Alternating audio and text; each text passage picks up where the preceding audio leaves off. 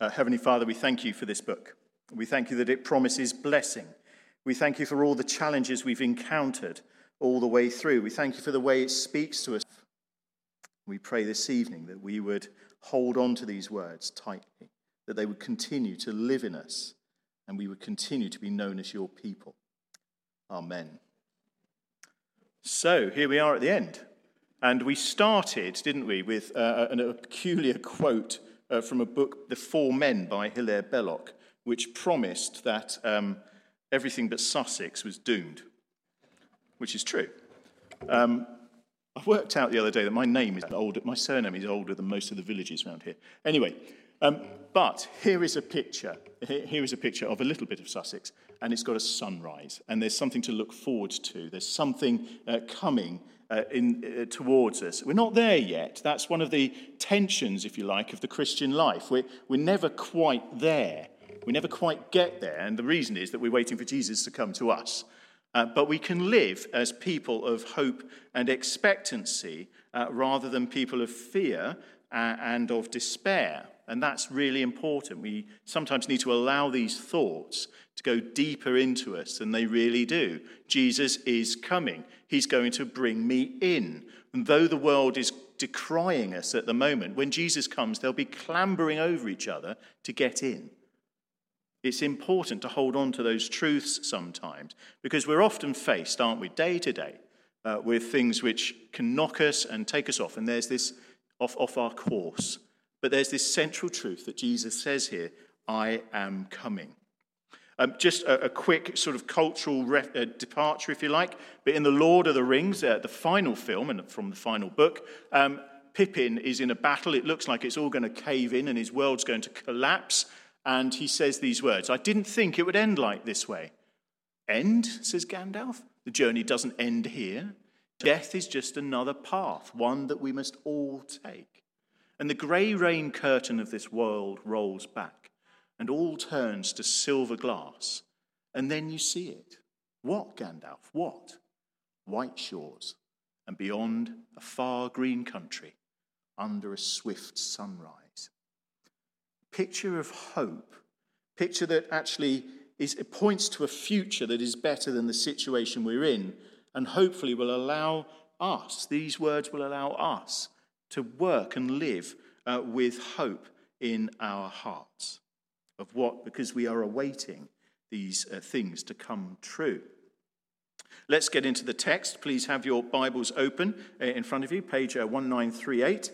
And um, uh, it's actually interestingly, the first thing that we see in the first few verses of chapter 22 is the continuing description of the city. Uh, the city uh, woman of Jerusalem, uh, how she appears as a temple, and um, it's carrying on from 21. And we kept it in here because its emphasis leads us to understand a bit more about the people of the city. All well and good. What's this? This city is one thing, but what are its people like? And any of you who've traveled, any of you who've gone to a, a new place, uh, will often make your impression based on the people who say they belong there. I, um, my favorite, one of my favorite places, and you might find it curious, is Birmingham. Um, I remember getting off the train after somewhat ha- late, uh, four hour um, long journey, and it arrived later than I had hoped. And I still had a long walk to find the hotel I was staying in. And the first person I walked past, not even on the same side of the street, uh, said to me, Cheer up, mate, it might never happen. which was, which was, what a thing, wonderful greeting. And then I remember that people from Birmingham speak off key, and then I started into a spiral. But what a lovely place to go. Uh, a, and you just thought, right, I've now decided on the basis of this one person, I like Birmingham. and I do. and I go there now and again. Anyway, but it's, it's about what, what are these people uh, going to be like? Well, let's, let's have a look. Verse 21, 1 and 2 remind us, they follow on this thought that the people are lit by the presence of God. Not just the Father, uh, but the Son also, who's the lamp. They share this responsibility. And there's this wonderful thing about the abiding presence of God bringing light, but also this, this guiding light of Christ in our lives. We live with those two things now, don't we? We have those things now. The Spirit lives in us and guides us. And so that is part of our experience. And that's important to hold on to. And then mostly these, figure, these pictures in verse 1 and 2 uh, draw heavily from Genesis, the, the way that the garden uh, was formed. Uh, we see that the river, rather than bounding Eden, runs through the center, and we see that it's crystal clear, emphasizing its purity and its holiness. This is a, this is a good place. This is a, this is a place of something else uh, to which we're heading. And its source is directly from the throne. The life that this river gives, because we read that later on, the, the life that that river gives is from God Himself. It comes from the throne, it comes from the Father and the Son. It's what He wants to give us, the sources of life. We read that the throne is there, and it's interesting, isn't it, that throughout, the, throughout Revelation we've gradually lost things the altar, where did that go? Where did the bowls go? Where did the scrolls go? But the throne has remained. God's reign is supreme. God's reign continues. His authority is everlasting. He remains there. It's his place. And the throne is the picture of that. And we see also that there is a tree, curiously, straddling this river, tree of life. And, and the tree is, is an important part of sort of Christian and Jewish understanding. Cursed are those who hang on a tree. And yet, also in the middle of the garden was the tree of the knowledge of good and evil and the tree of life. And here is the tree of life. Again, it's, it's part of, uh, of what we're about, it's what we're looking forward to. And in, in Jewish thought, Proverbs 3 would identify the tree as a symbol of wisdom. The quality of life here is, is complete. It's full, there's no error there. It, it encompasses everything we could imagine. And it's a life that, is, that has understanding. Ironic, isn't it, that the, the tree of knowledge of good and evil that got mankind into the mess, and God's reward is the tree of wisdom, the way you would know for yourself just how good He is. I find that lovely um, contrast there. We read that there is fruit uh, there for every month. The tree, uh, the tree earlier on has got all sorts of fruit on it, but this tree bears fruit every month, and its leaves are for the healing of the nations. Its, its scope is, is broad. It doesn't just include God's covenant people, it spreads to all nations that they might know uh, and be brought into this, uh, this, this relationship. And then, lovely, verse 3 changes gear. Did you notice? Verse 3 in particular changes and tense. Up till now, everything we've been reading about has been in the past tense, and I saw, and there was. And then in verse 3, no longer will there be any curse. In fact, from here on in, there's a lot of will be's. That's important. So suddenly we're, we're, we're trying to, we're switching our focus to this picture and then its arrival and its impact on us. What, what will this be? What, how does this shape uh, the people? Well, we, we read that there will no longer be any curse. The curse of the fall broke relationships between people and God, between people and creation, and between people and other people. And those curses are broken. I can't, we can't imagine what that would be like. Can we? We cannot imagine what it would be like living in a creation that was not damaged and harmed and polluted and yet gave everything we needed. That, for me, is a far off picture, and yet it's one the world is really in a state about. And we don't have to talk about, we don't even have to mention how interpersonal relationships ruin, ruin our lives. When I was a kid, I, read, I used to, I, I, I read a lot of comics. You should have spotted that by now. And, uh, but there was a fabulous one in which there was a little moral quote at the end. It was called Groo the Wanderer. And at the, at the end of Groo the Wanderer, every week there would be a quote. And my favorite one was, it, was that every day our lives are made a little bit worse by people who think they're a little bit better. and I thought, that is a smart man. Why is he just drawing cartoons? But we, can, we know, we laugh, but we know that interpersonal relationships are not what they should be. And yet, in this community, they're going to be, they're not shaped by that curse. They're shaped by God's will and his intent. And that's the key, isn't it? That actually, as we come to it a bit later, our relationship with God is, is filled, is, is, is fulfilled. With our meaning relationship with meaningful relationship with God. So it's a wonderful picture and of a serene and holy future for which actually the average reader in the first century, you know, wrote Greco-Roman world, this would have been marvelous. And because the persecution and the difficulties they faced were perhaps more present in their lives than in ours, perhaps this would have risen up in them a, a, a greater courage, a greater sense of belonging, a greater sense of hope than, than us 2,000 years later, where that still hasn't arrived. But it is coming. Jesus promises it will. In fact, it's quite interesting that at the beginning of Revelation, in chapter 1, verse 2, he talks about, I am coming. And there's a sort of sense of, yeah, general, yeah, I'm on my way. But by the end of 20, by 22, there's a sense of immediacy. I'm coming soon. It's an interesting thought, isn't it? Jesus senses the time is coming by the end of the book, by the end of the vision.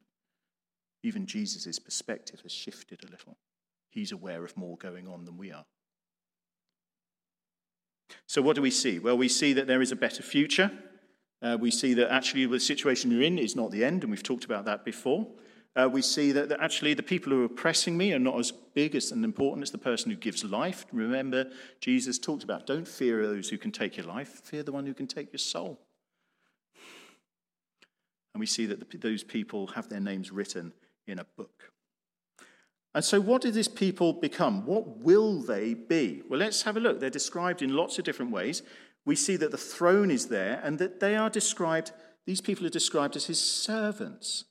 And they will face, they will see God face to face. And his name will be on their foreheads. And we have a picture of a priestly community. Um, that may work for you, or that may work for you. But a sense of a group of people who belong to God, for whom worship and life are really important. So I want to just explore a little bit about those around us. We, we could, if you like, sort of think this priestly community, one day, yes, one day, we will be clothed in white. We've read that. We will be gathered around the throne. We will be worshipping and serving God. And it's a, it's a fascinating uh, picture. And it's great that people want to embody that. But we also have to remember that we live in the everyday. And so it needs to take shape in us in ways that make sense to some of the people around us. And we need to sometimes accept that too, that the world around us isn't this, it's more like that. And sometimes it's not as, it's not as nice as that, is it? So let's have a look. These three little uh, sections about this group of people, God's uh, priestly people, this priestly community that are going to live there. Uh, we see that they've got the name on God of God on their foreheads. And um, it, it's an important form because it's using the idea of Aaron being the priest in Exodus. Aaron's turban had a little plaque, gold plaque on upon which was written God's name. So this is about his, his, um, his worship of him rather than his ownership of you. Yes? So it's about God is the center of my thinking. God is the center of how I live rather than God looks after me whatever I do. And it's important attitude to sort of work into that. See, that he represented God. And so he was there to sort of be, uh, uh, uh um, speak as God would speak, and, and to do the things that God would have him do as his servant, rather than the other way, which is, well, God looks after me and God's my servant. We come across that theology very often. Okay, we're reading different books. Right. we also see that they are, as I've already alluded, a priestly people serving God. And, and look at how John, for the second time, falls to his feet and worships uh, the angel in verse 8. When I had heard and seen these things, I fell down to worship at the feet of the angel. Do you notice that? How many times do you get into circumstances and there's some kind of um, solution that you didn't expect? You, you prayed, we asked for God's help, and the solution comes, and we end up fixated a bit on the solution rather than the God who provided it. That's important. It can happen sometimes. We say, oh, well, the church was wonderful then, We say, well, God prompted them to be, because on, on our own, we're not that good. I'm not, you know, just collectively, not individually. But so there's a sense that John has kind of tipped off a little bit, and the angel himself reminds him to worship God. There's a key here. This priestly people aren't to get distracted by the things around, but they're to worship uh, God himself, not, not ideas on the side. And we see that these peoples have their robes have been washed. They're clean. They've been made ready to be here. They're, they're equipped to serve. Like uh, Joshua in the book of Zechariah, when the devil accuses him and God says, No, it's all right, I'm putting a robe on him. He's clean. Equipped and cleaned to serve. So there is worshipful living uh, amongst this group of people. They live to worship and serve God in their lives. But that's because God is their focus. That's because God is their focus. We see that they have blessed uh, living. They will see God face to face. There's only two people, I think, in, who've individually seen God face to face Jacob in Genesis 32 and Moses in Exodus 33, whom God would talk to as a man speaks with his friend. Isn't it? That, that is one of the most compelling thoughts in Scripture, isn't it? I don't know how many of you have ever been to a reunion. You go to a reunion and you have, you have to explain why there's more of this and less of that. But the people remember you. And you start talking about things as though it was yesterday. And you're remembering the things and you've shared these things. And the relationship, although it's separated perhaps by distance and time, is close and deep. And that's the kind of relationship that we want, isn't it?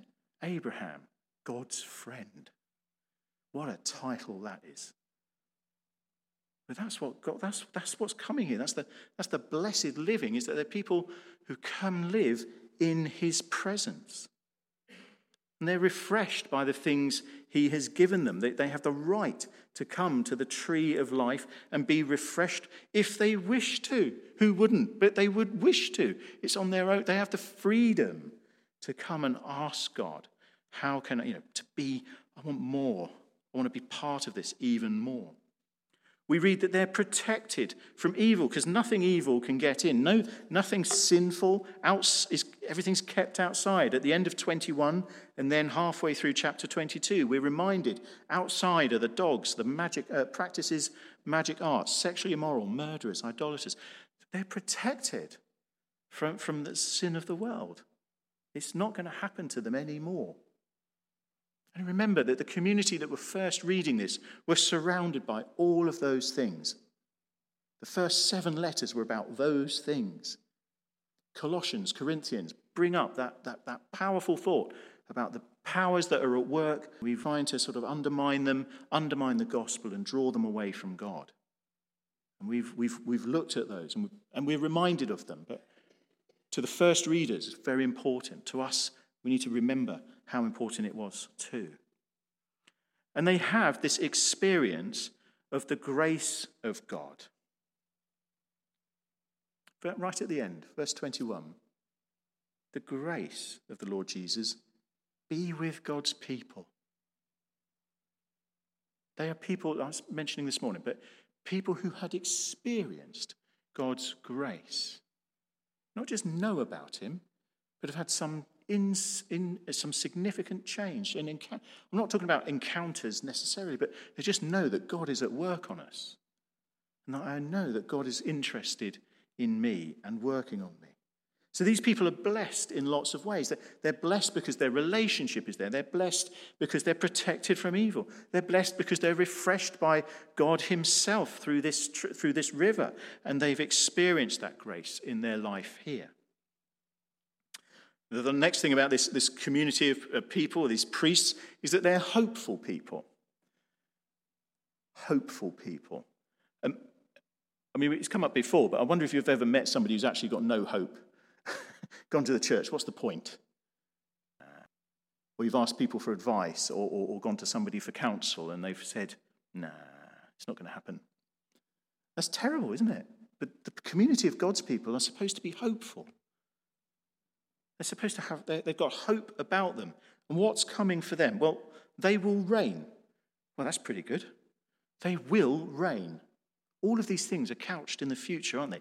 They will. Not because of them, but because of God. They're no longer victims. The world's going to be reversed, and they will become rulers. They will fulfill that, that, that Genesis mandate of being God's representatives on earth. And they will complete creation with Him. They will be there, living in His creation as He intended. The intriguing thing, they also live in the light of the prophecy. The word of God is important to them. They're steered and led by God's words. They've put their trust in it. They've put the trust in the things that God has written for us to know. That it guides them, God's word guides them.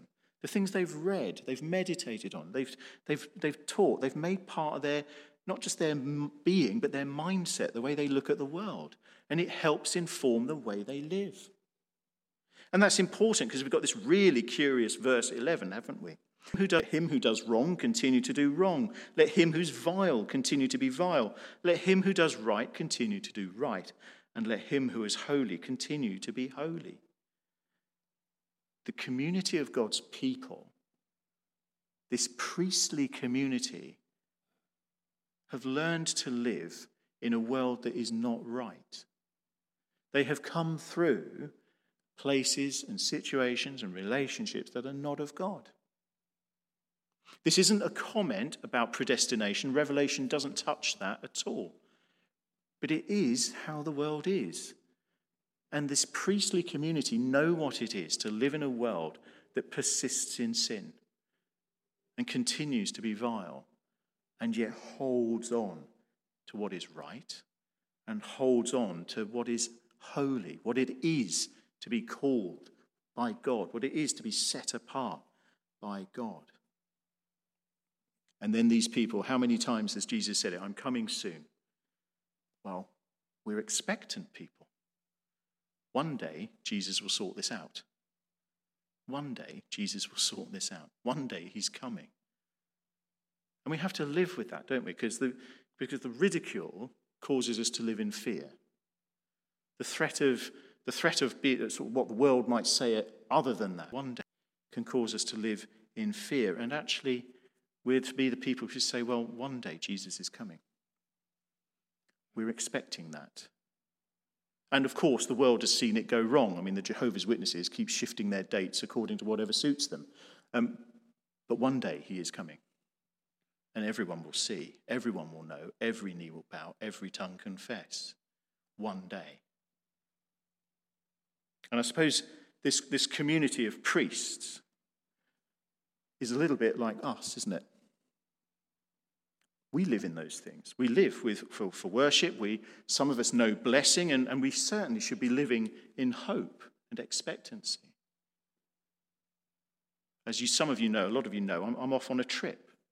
And I'll be preparing for that trip in lots of different ways. I'll be working out how to drive on the proper side of the road, apparently. I'll be learning about currency, customs. The Canadians tend to drop the word a at the end of every sentence. I don't know why, but they do. They pronounce things differently. There's all sorts of little things about being somewhere else that you just have to be ready for. But we're heading for the eternal city.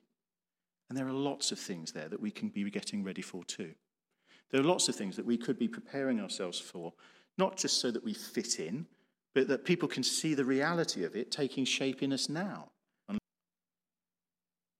If you were going to a foreign country, you'd start probably, you're not the generation that just says it louder and slower, are you, when you're in a foreign country?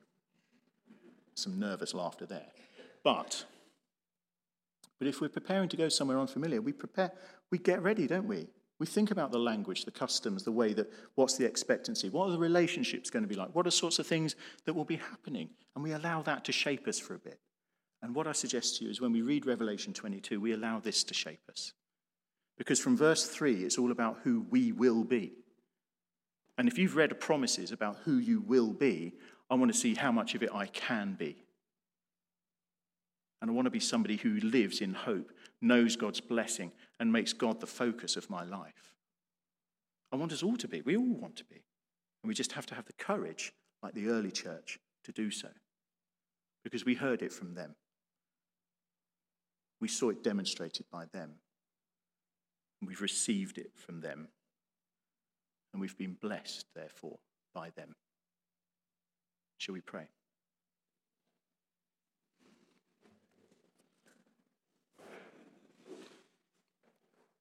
Heavenly Father, just th- just thank you for your words. Thank you for these promises.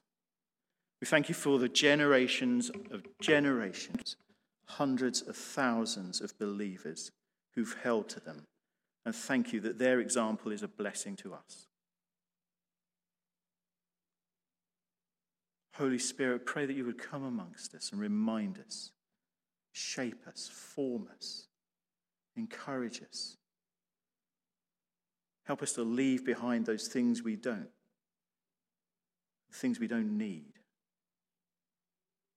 And help us to make our priority the things of heaven. That we might show people its reality. Father, we pray that we would live in the light of your promises day by day. Amen.